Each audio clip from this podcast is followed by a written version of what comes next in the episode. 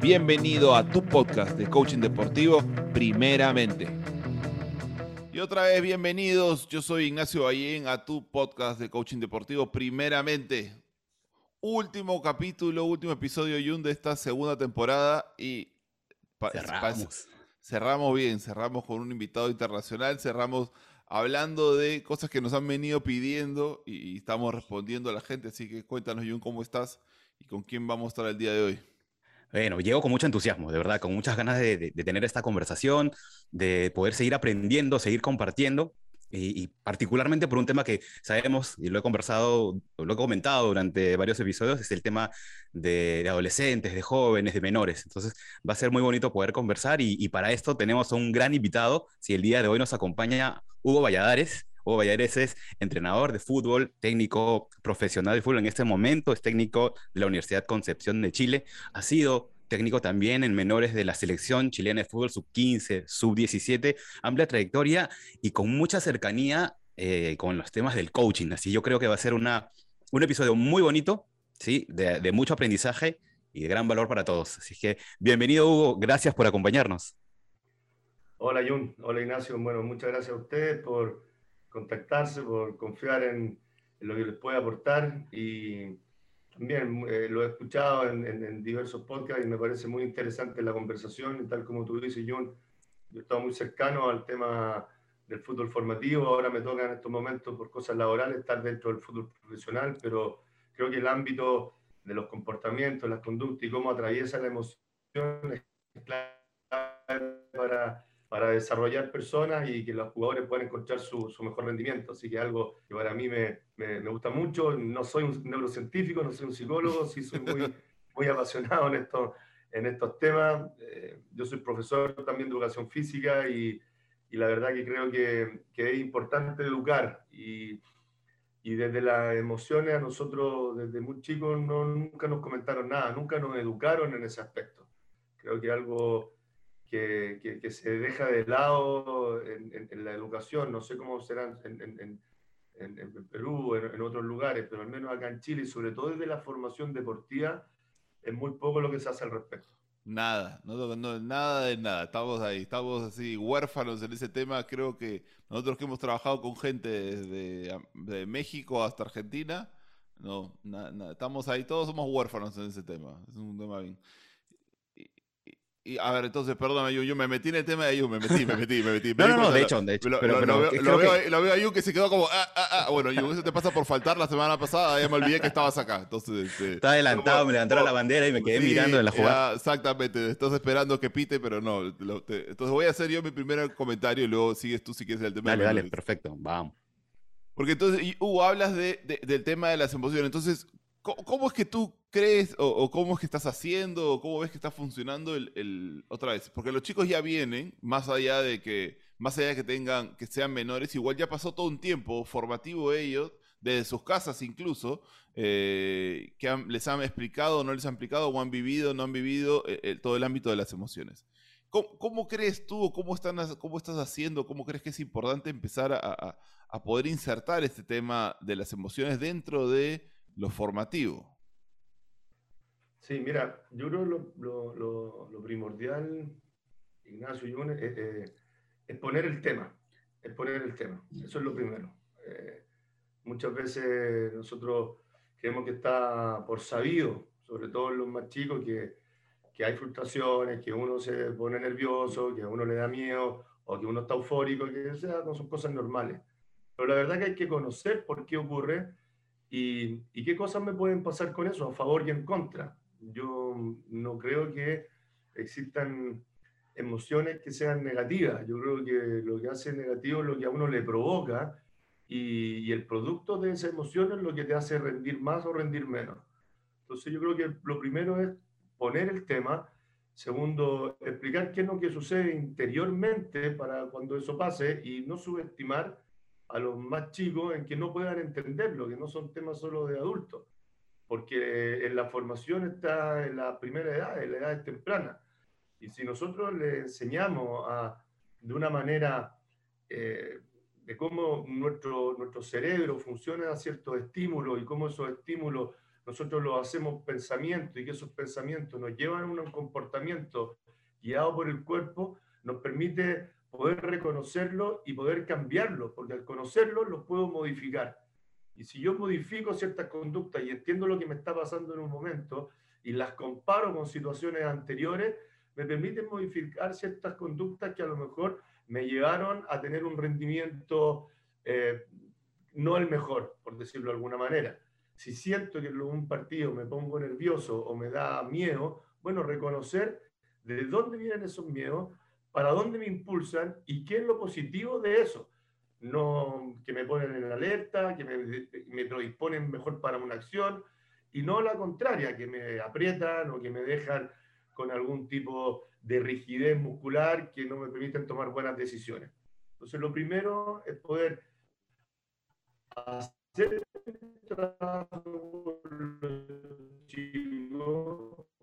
y esto eh, siempre apoyado distintas áreas que tienen los diversos clubes, y a mí obviamente que son varios en Chile y selección también, de contar con un equipo amplio de apoyo, en el cual hay psicólogos, hay coaches, que dicho sea de paso, para mí no son excluyentes, para mí pueden trabajar juntos, eh, apuntan a distintas áreas, tal vez el coach es más de día a día, el psicólogo algo más sistémico que te ayuda a encontrar las soluciones, ver dónde está el problema y seguir con un camino de solución, y el coach en un día a día en el que te entrega herramientas más concretas, más directas, para ir encontrando esas metas, y desde ahí nuestros jugadores puedan ir planteando también qué es lo que viene para adelante. Yo creo que una buena manera de poder trabajar es poder reconocerse, saber lo que me está ocurriendo y también ponerme metas que sean logrables, alcanzables, no ir más allá de nuestras propias expectativas. Y para eso nosotros como entrenadores debemos ser capaces de acompañar, de guiar, de ser un facilitador de todo ese aprendizaje, porque en el fútbol o en un entrenamiento se van a dar permanentemente. La frustración, el miedo, eh, la pasión, la euforia, la risa, la alegría, van a estar presentes. Y es bueno detectarlo y en eso también nos acompañamos incluso del apoyo audiovisual, de poder vernos en situaciones y de poder luego comentarlas y trabajar directamente con el jugador y, y que él pueda observarse y que este camino de ir avanzando en ese control de la emoción o en esa gestión de la emoción, porque al final no vamos a controlar realmente que me ponga nervioso o no. Es difícil llegar a controlar, a ser un zen en que me diga, no, aquí a mí no me pasa nada, porque también necesitamos que sienta nervio, también necesitamos que tenga euforia, porque es parte de. El punto es cómo lo gestiono a mi favor y tiene que ver con, para, para nosotros mucho con la educación con respecto a ese tema. Algo que, como te decía anteriormente, no para nosotros nunca fue tocado y, y es muy importante poder adquirirlo también desde la, de los propios entrenadores, porque nosotros somos permanentemente, como nos enseñaron, volvemos a hacer lo mismo. Y como nos enseñaron, fue una manera, al menos en Chile, muy punitiva, muy de castigar error, muy de tener al, a los entrenadores en una, en una estatura muy, muy muy jerárquica hacia, el, hacia los y lejana, ¿no? Chicos, y lejana, cosa que finalmente provoca eh, una, una distorsión y poca coherencia en lo que tú quieres que hagan. Porque si tú realmente necesitas del jugador aprenda, tienes que tener también un camino que te permita aprender. Y, y para eso, y te doy vuelta ahora a la pregunta, eh, es muy importante para mí que primero nosotros como entrenadores sepamos de qué se trata esto, insisto, sin ser expertos, pero saber cómo funciona para poder luego vertirlo a nuestros jugadores. Interesantísimo. Y, mira, que sale tu lado docente, sale tu lado educador, ¿no? Sí, desde, tengo como cuatro cosas para preguntar y a partir sí, yo fui, fui, escribiendo y me pareció interesantísimo, ¿no? Eh, el estructurar primero el poner el tema. O sea, cuando hablamos de poner el tema es generar conciencia, ¿no? Oye, espera, eh, esto es lo que también pasa con el jugador, esto pasa con el ser humano, ¿no? Porque tenemos la concepción de que no, esto cada uno lo manejará, sí, y el uno es fuerte, ya está grande, sí, está, está entrando un, un, espacio de, de, competencia fuerte y necesita manejarlo. Espera, necesita manejarlo si tiene las herramientas, ¿no? Entonces, ¿qué, qué sería importante empezar a trabajar en ellos en una temprana edad? Cómo será necesario que ellos empiecen a identificarlo para luego gestionar. Lo dijiste, de hecho, ¿quién va a poder controlar si la emoción? Viene alguien, te apunta con, con una pistola, vas a estar como, no, no, no, o sea, no, no, no, no va a salir eso, instantáneamente algo te va a salir esto. La, emoción es así, o te adapta o, o, no te adapta, pero, pero es algo que no podemos controlar. Entonces me pareció súper interesante esa mirada y, desde, desde la docencia, ¿no? desde la educación per se. ¿no? Eso es, sumamente importantísimo en búsqueda del aprendizaje. Este, eh ¿Qué pasa, Jun? Que eh, sí, puedo tener la conexión un poco inestable, pero, pero eh, ¿sabes lo que pasa? Que es muy bueno poner el tema porque uno no puede creer que todos los chicos vienen de, fábrica, alineados igual, que hay una producción de niños que vienen a jugar.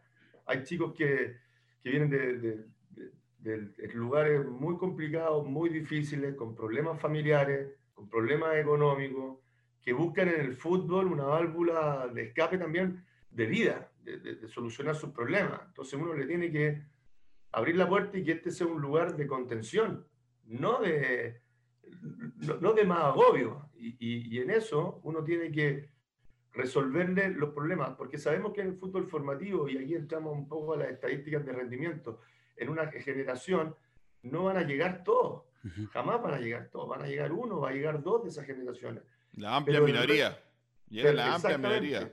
Pero el resto de esa amplia minoría colabora para empujar a esos dos que van a llegar.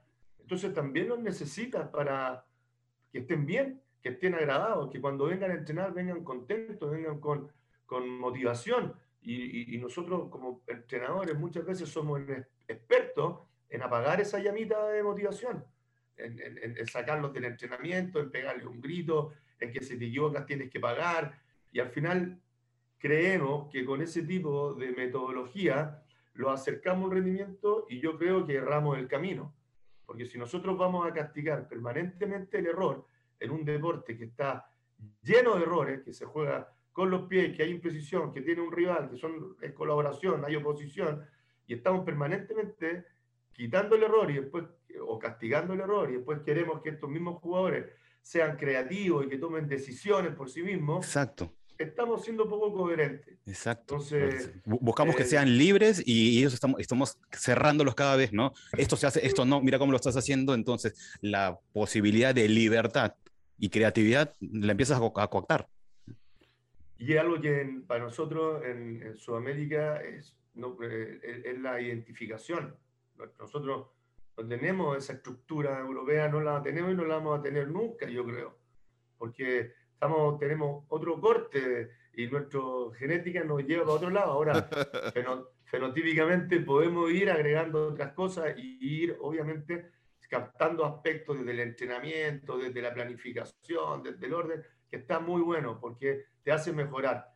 Pero lo intrínsecamente de nuestro jugador, esa creatividad, esa improvisación, esa eh, libertad en el campo que le permite ir desarrollando y encontrando cosas nuevas. Y si nosotros la restringimos, no solamente por la forma de entrenar, sino que también restringimos la cabeza del jugador, que le pedimos que tomen decisiones, pero al mismo tiempo castigamos el error, nos lleva a ser nosotros poco coherentes y terminamos de ser facilitadores y nuestra pedagogía se va al tacho porque provocamos en confusión en, nuestro, en nuestros jugadores, en nuestros niños. Una, una de las cosas que, a partir de lo que conversaban ustedes dos, pues la verdad es que en un momento me puse a escuchar y a mirar la conversación, me hacía acordar sobre, sobre una... Hay una empresaria muy, muy famosa que, que, contaba algo que hacía su papá cuando ella era chica y que para ella marcó la manera en cómo ella ha podido manejar todos los fracasos y todo, o sea, todos estos desafíos que tiene la vida a partir de esto que le planteaba su papá desde que ella era niña, ¿no? Eh, a ella y a su hermano. Entonces, dice que todas las semanas les preguntaba en el almuerzo, ¿en qué fallaste esta semana? Y entonces todas las semanas les preguntaba en qué fallaste y su papá se molestaba si es que, no, si es que sus hijos no, podían, no podían dar una respuesta de en qué habían fallado. Porque eso significaba que no habían entrado en ningún espacio donde estaban en riesgo de fallar, donde habían seguido haciéndolo como, ¿no? Entonces, y, y no es para... y no es porque queremos que fallen, sino para que aprendan a vivir esa experiencia y aparte para normalizarla. El sentido de que es normal en cualquier proceso de aprendizaje que falle. Y a mí se me, se me ha hecho muy valioso y, y ahora estoy buscando meterlo en mí y meterlo con mi hija, pero también empiezo, me pongo a pensar a partir de lo que dicen de cómo puede ser importante hacerle notar a los jugadores y, y, otra vez, no solamente desde el ámbito formativo, porque a veces creemos que solamente en los menores se puede dar eso, y todos los jugadores, todas las personas en general pueden seguir eh, trabajando y modificando cosas, ¿no? Que, que, que, porque a veces a nosotros con nos ha pasado que los jugadores experimentados empiezan a creer que todo esto es para los más chicos, porque es que yo ya soy así, yo ya soy un jugador. Esta, palabra experimentado que muchas veces tiene connotación, doble connotación. De que mira, yo sé más que tú y por el otro lado no me pides que cambie porque yo ya soy así. Eh, y creo que también está importante esto que estás planteando, Hugo, que estás hablando con Jun, de cómo de alguna manera yo lo resumo en esto de invalidar el entrar en los espacios donde voy a fallar, eh, porque si no estoy dispuesto a fallar, no voy a ser creativo, no voy a ser este, valiente, no voy a tomar decisiones que otras personas no toman, ¿no? Exactamente, nosotros tenemos que permitirnos el error, permitirnos el error, porque está bien, yo prefiero al que se equivoca, porque intenta, porque quiere, el que no se equivoca nunca es porque estuvo, no intentó mucho, entonces, y, por eso te digo que en la etapa formativa castigarlo me provoca cercenar ala, y en el fútbol mayor, ya de más rendimiento, cuando ya la un error puede provocar un, un, partido perderlo, que no, no, no, clasificar alguna, alguna liguilla o que simplemente te puedan echar de un trabajo porque no sumaste puntos, es poder permitirse equivocarse. Y, y, eso tiene que ver también cómo yo llevo el entrenamiento a provocar esa instancia. En el, fútbol en general, pero yéndonos ahora aumentando un poco más lo competitivo de rendimiento, eh, hay que provocar instancias competitivas que simulen un poco la misma experiencia que vas a tener después en el juego, porque ahí está la frustración. Y yo tengo que rápidamente salir de eso, porque para mí la jugada más importante es la que viene.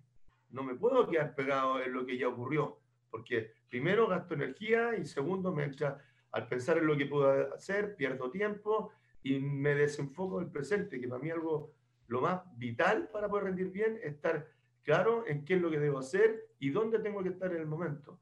Y eso que tú comentabas, Ignacio, de, del que yo ya soy así, no puedo cambiar, es algo que trabajamos permanentemente con, con nuestros jugadores, ¿no? Eh, eh, para nosotros cambiamos un poco el esquema de esa palabra. Tú le decimos que tú estás, estás siendo de esa forma.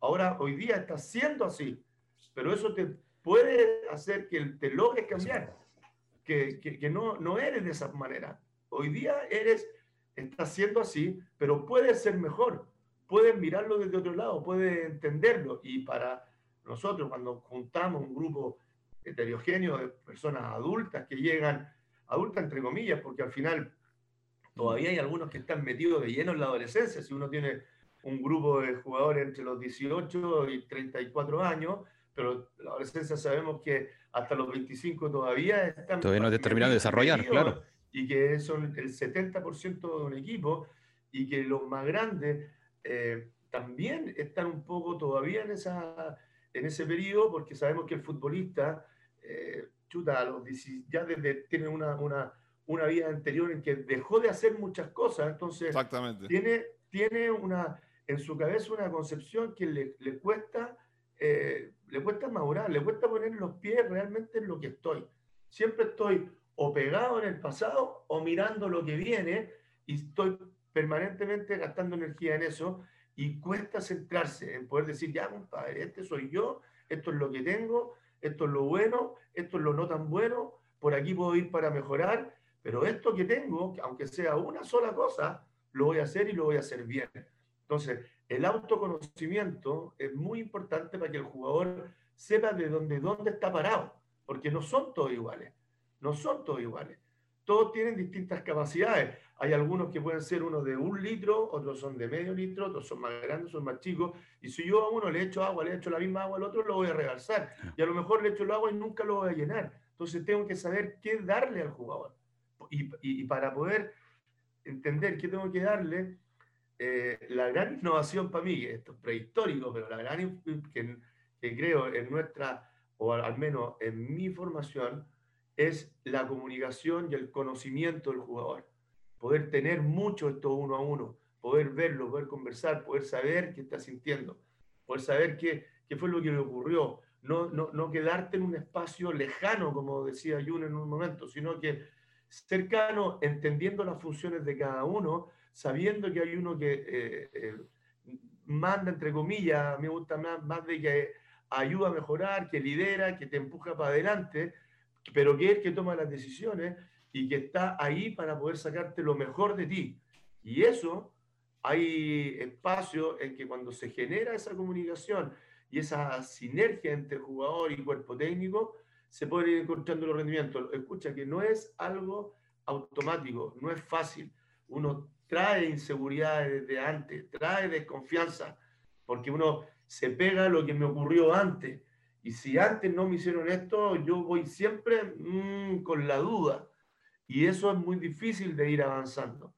Por eso es un proceso largo, y, pero que tiene que ser continuo también, porque si tú soltamos desde ese punto de vista, eh, podemos dejar una brecha en un camino que finalmente no llegamos a donde queremos. Para mí un equipo se prepara desde físicamente, tácticamente, técnicamente, se prepara desde un aspecto cognitivo, del entendimiento del juego, de saber lo que queremos, pero también hay que prepararlo desde lo emocional, porque eso es algo que está, ya lo hemos dicho, pero está súper poco tocado, y el jugador cuando lo ve y reconoce y empieza a, entender lo que le ocurre, se puede situar mejor en el presente. Una, una de las cosas, perdona, porque mucho de lo que estabas planteando, Hugo, me, me, me, nace esto de, ok, pero yo para, para que esto pueda darse, necesito no solo porque lo que escucho es que también no solamente hay mucho cuestionamiento de, ok, el jugador necesita cuestionarse y trabajar sobre esto, sino que requiere un comando técnico que esté dispuesto a cuestionarse también, incluso las maneras en cómo está entrenando, las maneras en cómo está viendo, porque esto que tú hablabas de tener, por ejemplo, mucho más tiempo para el 1-1, implica de que tal vez hay muchos entrenadores que van a necesitar modificar, empezar a poder tener eh, conversaciones de otra manera, interesarse por el jugador desde otro lugar, ¿no? Eh, ¿Cómo, cómo, es, ¿Cómo ha sido para ti o cómo fue para, para, ti con tu comando técnico el que empezaron a trabajar no solamente desde el coaching o el trabajo mental, emocional, en los jugadores, sino también en ustedes primero? ¿Cómo fue ese impacto? ¿Por qué fue valioso? Sí, nosotros decidimos hacerlo porque para poder transmitir o para poder guiar desde este aspecto, desde que medio desconocido para nosotros, eh, teníamos que ser entrenados también. Eh, yo estoy preparado para guiar un entrenamiento, para hacer buenas tareas, para poder corregir, pero no estoy entrenado para poder darme cuenta cómo puedo lidiar o cómo puedo gestionar con las emociones. Entonces, desde hace ya un tiempo, eh, me di cuenta de esto y siempre me da vuelta en la cabeza con, con Jorge, que me, el preparador físico con el cual trabajamos juntos durante ya hace casi 15 años, que algo, algo faltaba en, en, en el entrenamiento de nuestro grupo de trabajo. Y, y, tal como tenemos un preparador físico, un entrenador, un preparador de arquero, siempre tuvimos como la, la, visión con respecto a tener un preparador emocional, ¿ah? como que nos ayudara a, a, entender qué es lo que está ocurriendo, a observar y, y cómo poder poner cierta eh, métricas y conversaciones en, en, el camino que permitan darnos cuenta de algunas cosas y poder trabajarlas. Pero era, para nosotros era muy importante primero vernos, revisarnos nosotros, hacer una introspección dentro de nuestro equipo de trabajo, en qué, en qué relación estábamos con eso. No puedo ir a hablar de la alegría o de la tristeza si no sé de dónde viene o, o, o si realmente no estoy convencido cómo funciona y, y si no conozco los procesos internos que ocurren para que se provoque eso. Eh, como te digo en un principio, yo no soy psicólogo, no soy un neurocientífico, pero sí entramos mucho a trabajar con, con, con un coaching, con Sergio Aguad, el cual nos lideró. Hicimos un programa de entrenamiento hacia la gestión emocional. Eh, hicimos primero un, un, un, un, focus group con muchos entrenadores, preparadores físicos, eh, algunos representantes también que están en medio de esta industria, de este negocio del fútbol, del fútbol formativo también, y empezamos a sacar qué, cuáles eran los temas importantes que yo creían, y, bueno, y apareció siempre esto, el tema de la gestión emocional, y bueno, y, ideamos un, un programa de trabajo, de contenido, de conceptos que permitieran agregar herramientas a, todo este distintos intérpretes o personajes que están dentro este, del fútbol. Y ese programa, al estar hecho, lo, yo eh, inserté y pude convencer a mis compañeros de, de, trabajo, junto con Jorge, a poder iniciar ese proceso. Que para mí no podía empezar con los jugadores y primero nosotros como cuerpo técnico no lo habíamos hecho. Porque obviamente en eso también uno uno muestra coherencia y, muestra que, que, tampoco se la sabe toda. Y uno como entrenador muchas veces cree que sí se la sabe toda y no es así. No es así. Nosotros tenemos que ser permanentes aprendices y estar dispuestos a seguir aprendiendo porque para poder mejorar uno no se puede quedar con lo que hizo siempre, sino va a quedar siempre, no va a avanzar rápido y para poder mejorar uno tiene que incluir nuevas herramientas y en eso estuvimos. Lo hicimos, lo logramos. Eh, Sergio empezó a trabajar con nosotros, participó, de hecho, en nuestra pretemporada de inicio de, de, año, y ahí tuvo un primer acercamiento hacia los jugadores de manera colectiva de manera grupal. Y en el transcurso del año, nosotros como cuerpo técnico hemos seguido en contacto con él, con Sergio. Eh, hemos tenido diversas conversaciones, no solamente a, como equipo, sino también de manera individual. Y desde ahí hemos podido ir organizándonos una metodología que nos permita abarcar a todos los jugadores. Yo como entrenador, imposible que llegue a los 30. Entonces, nuestro equipo de trabajo, que somos 6, 7, bueno, yo llego a 4, que son estas características, tú que tienes otras características puedes llegar a otro, y nos hemos ido dividiendo la posibilidad de poder acercarnos a los jugadores y tener esas conversaciones dentro de lo que también queremos como, como guiarlas y como aportarles. Entonces, súper. Eh, perdón, sí, continúo. no, no, no, no, Dale nomás, Jun. Comenta, comenta, por favor. Sí, te decía que eh, me parecía súper bacán porque empiezo a escuchar el concepto y detrás es como que la palabra que sostiene todo es confianza, ¿no? O sea, eh, la confianza, o en todo caso, la gestión de la comunicación teniendo un hilo conductor de la confianza, ¿no? Cómo van llegando, qué le vas a decir a los jugadores, qué le vas a decir a tu cuerpo técnico, ¿no? cómo amalgamas o cómo integras todo, ¿no? Trabajar la, integralidad, ¿no? Integrar todo esto, este, que permita, pues, escuchar diferentes miradas, conceptos y que repercutan el rendimiento, ¿no? Pero, pero escucho eso, basado en la confianza, en que el otro se acerque a ti porque valida tu opinión, porque cree en ti, y no porque está siendo eh, probablemente evaluado, ¿no? Exactamente. Eh, y y tú sabes que en el deporte, sobre todo en el fútbol, bueno, mi ámbito del fútbol, eh, el ego está, pero día a día al frente de cada uno de nosotros. Y, y para nosotros lo más bonito en este inicio que fue con los jugadores, eh, independiente de, la, de las dinámicas, de las actividades que uno haga para generar cohesión y, y equipo y poder tomar decisiones y verse enfrentado a situaciones, digo, actividades no solamente en entrenamiento, sino actividades que también te permita de esas medias recreativas que logran generar, claro, que logran generar eh, un ambiente de trabajo, de equipo. Disculpa, para mí lo, lo, lo, más significativo fue que en un momento con, con todos los jugadores eh, diseñamos una, una escala valórica propia, propia, en la cual identificamos cuatro o cinco aspectos que eran claves para cada uno de ellos que tenían que nacer como una identidad de equipo y que desde ahí no íbamos a, sostener. Y desde lo que tú estás diciendo, John, la, la, primera fue la confianza. Y esto salió desde ellos. Salió la confianza, el respeto, la lealtad, la competitividad, la solidaridad, que son que tú cuando nos llegó de vuelta esta información a nosotros, quedamos, mira, eh, tal vez no vamos a ser campeones, ¿ah? pero esto nos va a acercar muchísimo a eso, porque ya hay una estructura de equipo que te permite una identidad, una unidad, que es algo común para todos. Si bien cada acá hay 30 jugadores distintos, hay algo que nos une, que esto que nació desde, desde ellos mismos.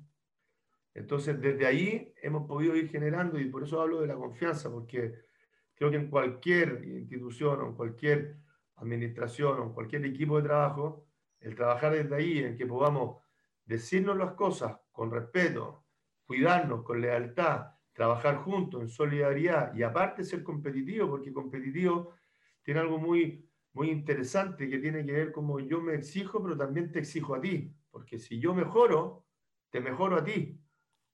Y esa competitividad lo vamos a llevar día a día en el entrenamiento y la vamos a situar en cada uno de nuestros partidos.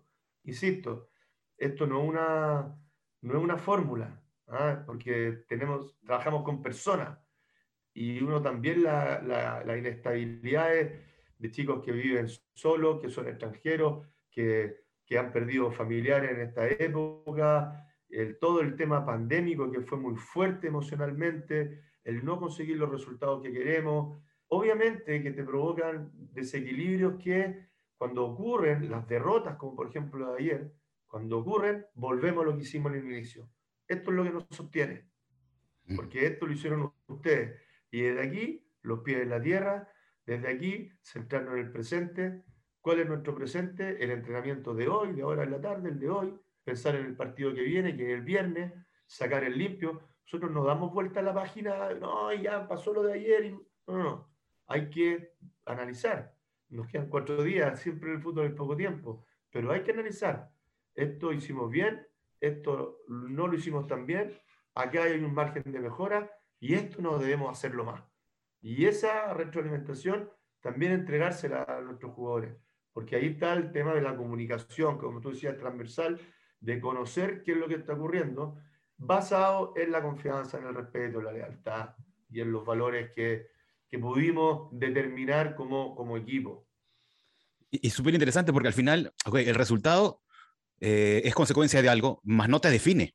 ¿no? Y si tienes tú súper claro cuál es tu propósito, en este caso cuando nos hablas, están basados en determinados valores puestos por el mismo equipo, eh, vamos a entender que es un resultado y vamos a analizar qué cosa pasó, qué dejamos de hacer o qué hicimos que no correspondía, ¿no es cierto? Entonces, nuestra valoración y, y nuestra toma de acción posterior va a ser distinta, ¿no? No es desde el lamento, no es desde el culpar al otro, sino en la reconstrucción de lo que queremos, ¿no? porque tenemos confianza. Pero eso es súper, súper interesante trabajarlo desde ahí. Buenísimo. Ignacio, creo que ibas a, a, a mencionar algo. Sí, a, yo me estoy poniendo a pensar también en, en la, la, gente muchas veces cuando nos escucha le gusta eh, la, las cuestiones prácticas, ¿no? Entonces, por ejemplo, esto que, que decías Hugo de, de, de esta, de, este tema de valores, ¿no? De, de, tener los cuatro, creo cuatro o cinco que decías que podían tener. Eso se me hace muy interesante porque es un trabajo donde, donde tú puedes agarrar.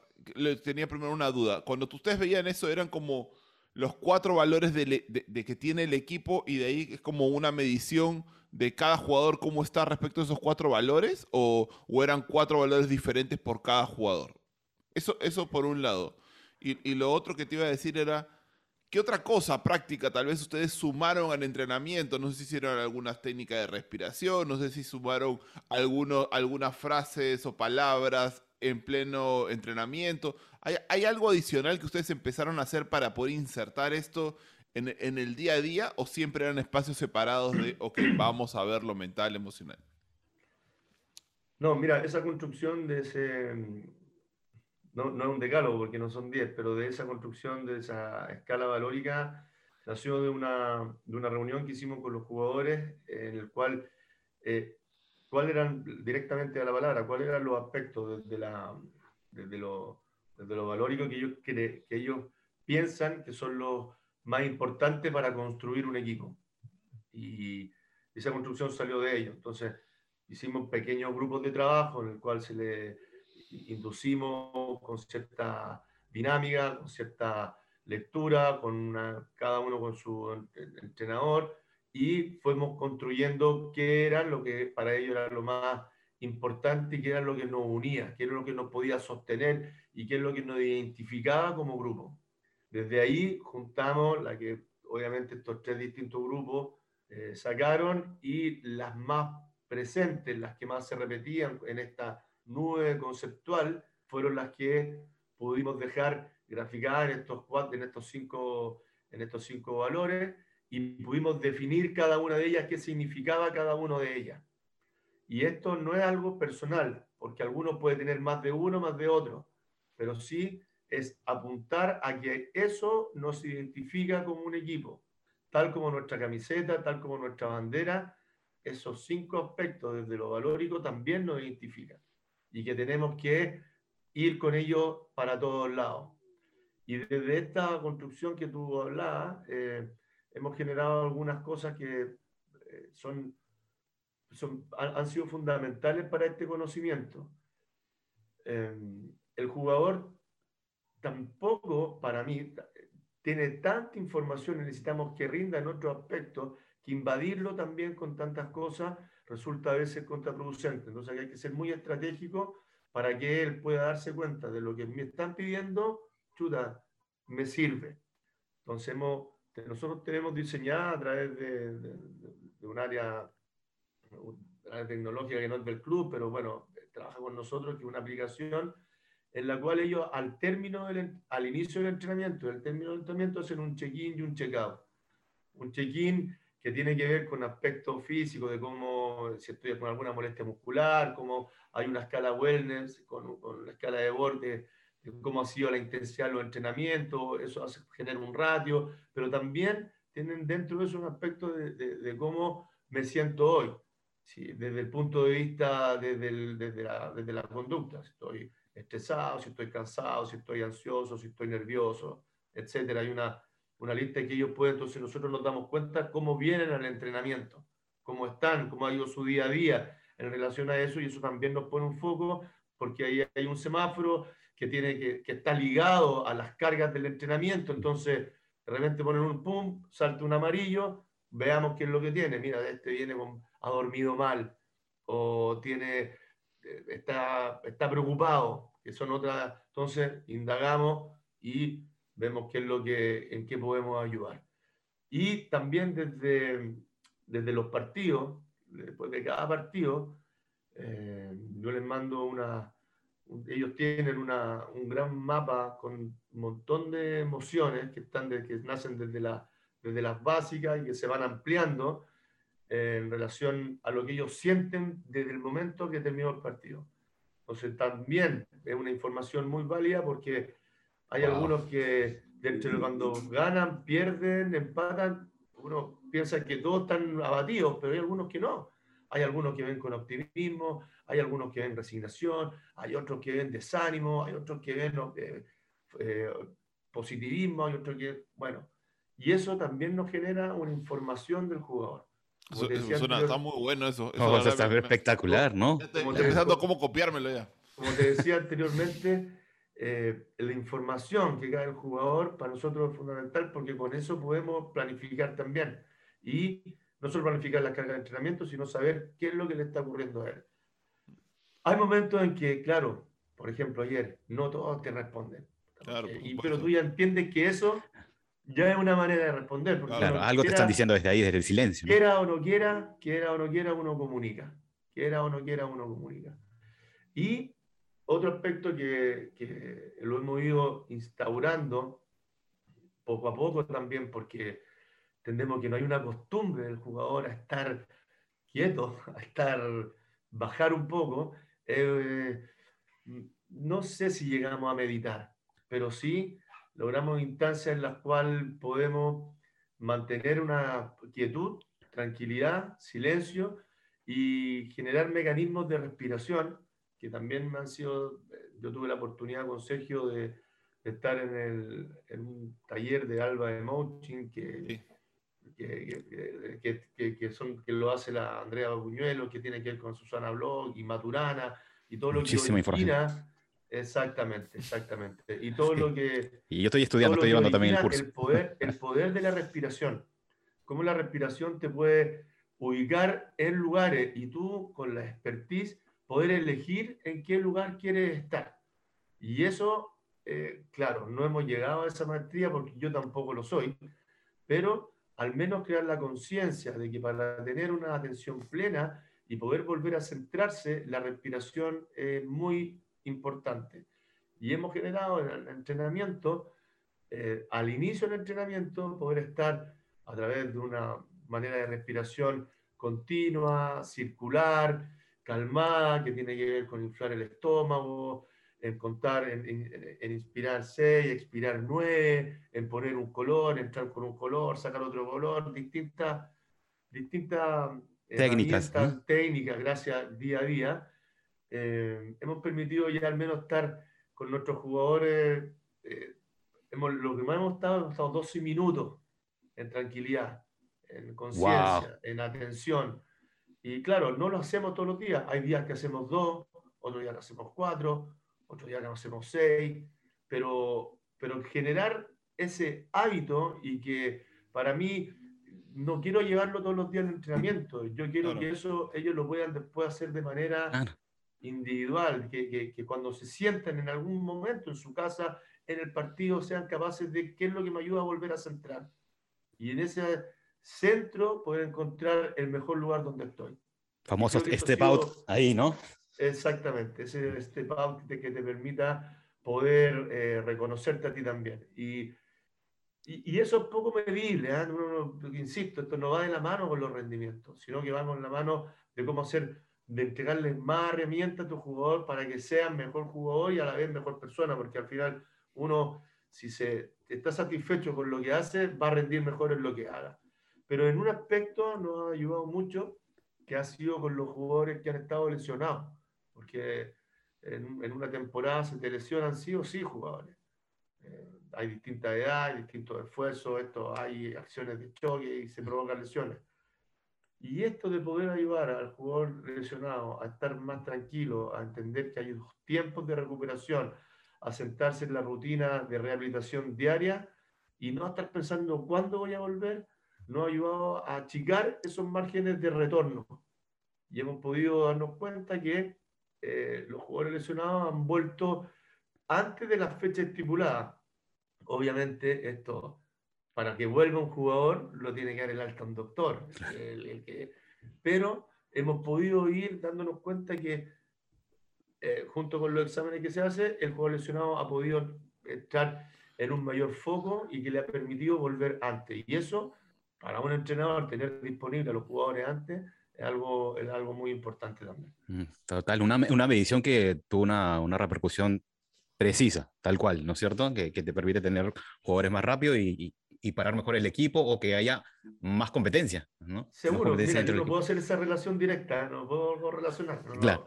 pero, pero sí, eh, en la conversación, tú ves que hay una mayor tranquilidad cuando el jugador que está lesionado está tranquilo y claro lo que tiene que hacer, hay tal vez algunos aspectos en la recuperación, incluso desde la cabeza, que te pueden ayudar a estar disponible antes. Claro, favorece, favorece los médicos. O sea, no estamos diciendo que reemplazan ni que hace, pero otra vez, favorece el compromiso, puede favorecer la tranquilidad, puede favorecer la, manera en cómo van a regresar luego a la cancha.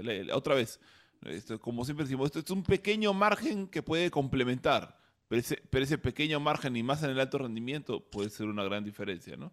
Jung, estamos llegando hacia el final. Esto ha pasado rapidísimo, esta conversación rapidísima. Pero, Espectacular. Ahora, si Hugo dice que está escuchando nuestro podcast, ya sabe lo que se viene. Y hasta tal vez ya sabe la pregunta, pero no importa. Yo te digo que con todo esto ya se habrá olvidado, así que lo vamos a agarrar a ver. A ver, Jung, lánzale el ritual final. Eso, el libro. Eh, no, no, no. Ahora viene otra. Viene, otra.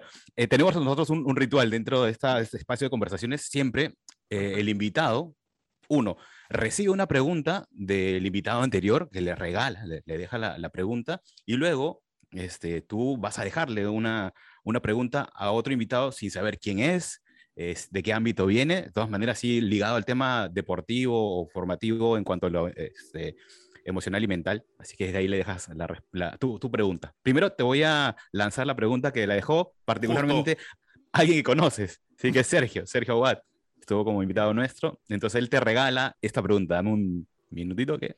A ver, Hugo todavía está medio harto de escuchar preguntas de Sergio. Ya, a ver, ¿le, tocó? Sergio, lo siento. A ver, aquí vamos. Has puesto compartir sonido también, ¿no es cierto, Jun?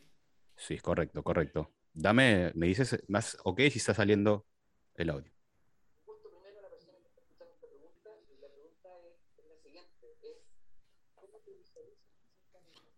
Tienes que subir el volumen, Jung.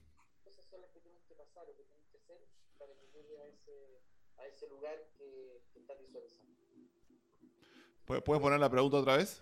perdón, perdón, si voy a, voy a volver a ponerla porque escucho muy bajito. Estamos, este es, este es el episodio de hace un par de episodios. Lo escuché antes, Sergio. A ver si está. Vamos a poner un poquito más alto. A ver. Me fui, me fui, 44-12.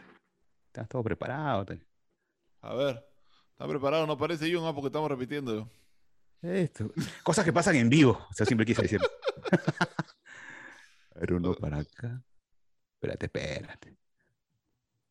Es 44-12 por si acaso. Que para la gente que quiere solamente escuchar la pregunta, dices, de, Sergio. Claro, ya, de frente para allá. para que pongan el capítulo. Espérate, me voy a mutear para que no, salga. Dale. Estira, estira, como hacen en la, en la tele. Ah, lo que sea. Y nuestro auspiciador del día de hoy, así vamos a entrar.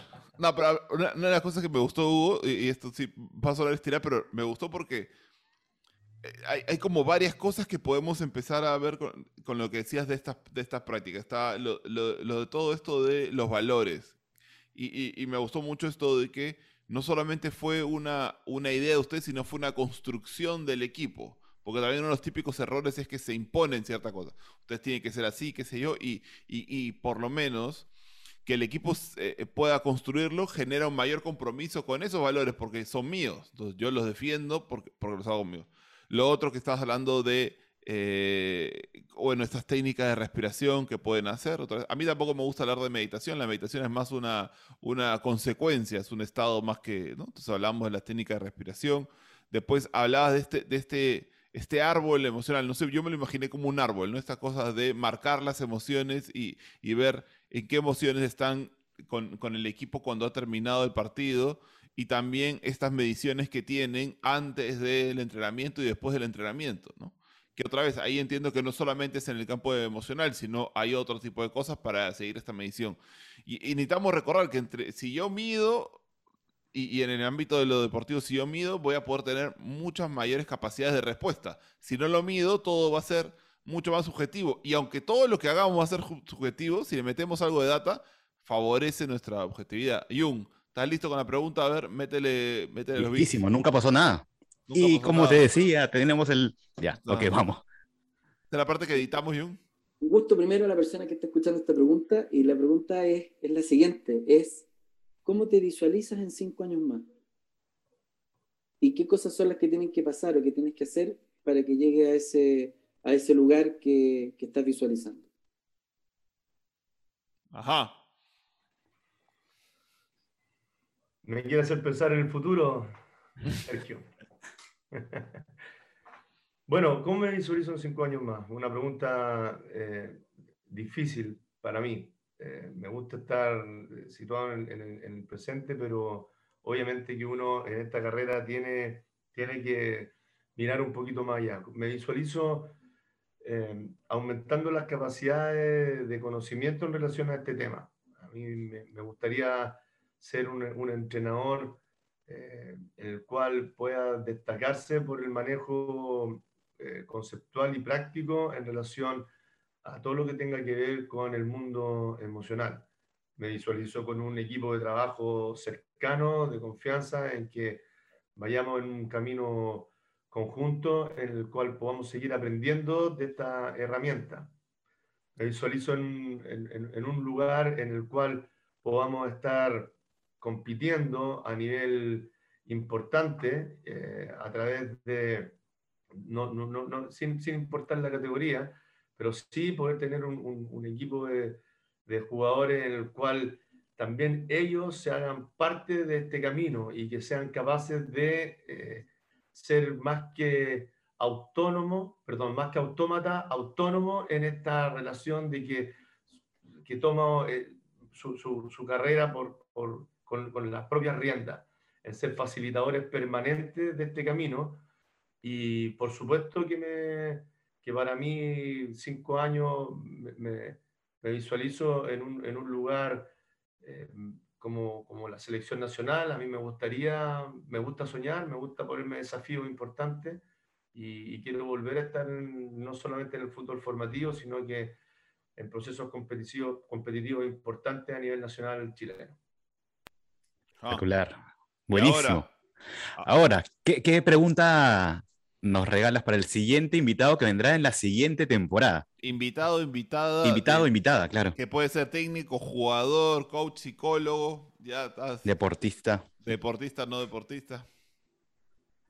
Mira, yo le quiero preguntar en relación al tema de la, de la atención plena.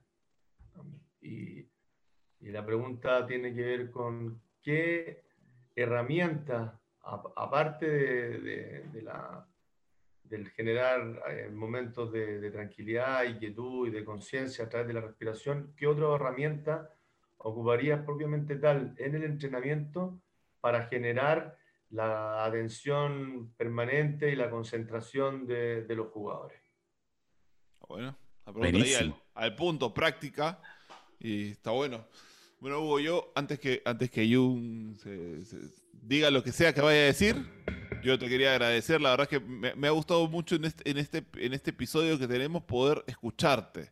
Eh, y, celebro tu, o sea, tus ganas, porque incluso voy notando, porque en varios momentos yo escuchaba varios conceptos que tienes y que están claritos, claritos, y me doy cuenta cómo eso potencia tu, el rol que puedes cumplir, ¿no? Así que celebro eso, celebro que hayas tenido la disposición para poder eh, entrar en un espacio como ese, ya no solamente para los jugadores, sino para ti, tu comando técnico, y creo que eso es un, super plus para lo que puedan hacer, ¿no? Así que la verdad es que estoy muy agradecido porque otra vez siento que he estado, sí, en una clase de, de esto y de cómo complementar, de cómo unir dos mundos que a veces se pelean innecesariamente, ¿no? Así que muchas gracias por eso, Hugo yo de, mi lado agradecerte, sí, he disfrutado absolutamente esta conversación, hay mucha, mucho aprendizaje, muchos datos importantes para, para los que nos escuchan y, qué podrían hacer también con eso. Y, pero me quedo con tu generosidad, ¿sí? este, este espacio totalmente abierto y, y de compartir ¿sí? De, de, corazón. De verdad que me quedo con eso y muchas, pero muchísimas gracias. Terminar mira, una temporada de esta manera, un lujazo. Muchas, muchas gracias. Ignacio, Jun, la verdad que eh, muy contento de que hayan podido contactarme, yo feliz de poder conversar, me gusta conversar de estos temas, me, apasiona el, fútbol, me apasiona el entrenamiento, me apasiona encontrar eh, aspectos en que uno puede ayudar a los jugadores, uno está como profesor para, servirle día a día al jugador. Y, y, eso es lo que, yo, lo que yo busco, así que se pasaron por contactarse, gracias por la confianza y voy a estar aquí disponible para cuando necesiten. Genial, genial. Y un abrazo, un abrazo a Sergio, ¿sí? Que fue, que fue el puente. Muchas gracias, Sergio. bueno, un abrazo, Sergio. gracias, por la, gracias, por la, pregunta, ahí le otra vez, hasta, hasta, hasta se metió igual con la pregunta. Eh, bueno, Hugo, muchísimas gracias y queremos darle las gracias a todas las personas que nos escuchen. Les seguimos invitando a que sigan compartiendo, a que nos sigan enviando preguntas, temas, Consultas, libros, propuesta de libros. ¿sí? Quiero que sepan que la tercera temporada se viene aún mejor. Vamos a tener más invitados todavía. Vamos a, ver, seguir. Aspectos técnicos que van cambiando también. Se vienen cosas interesantes. Sí, aspectos técnicos que van a aparecer. Van a aparecer varias cosas nuevas porque el, podcast va creciendo, el interés de la gente va creciendo. Y, otra vez, lo que sea que te hayas llevado el día de hoy, aplícalo. Para que no sea simplemente un episodio más, un podcast más o algo más que estás escuchando. Encuentra una cosa, decide una cosa que estás llevando y encuentra cómo aplicarla para que ahí pueda tener valor en el tiempo. Jung. Gracias, me voy en gratitud y con mucha esperanza para lo que viene. Nos vemos. Nos vemos. Muchísimas gracias.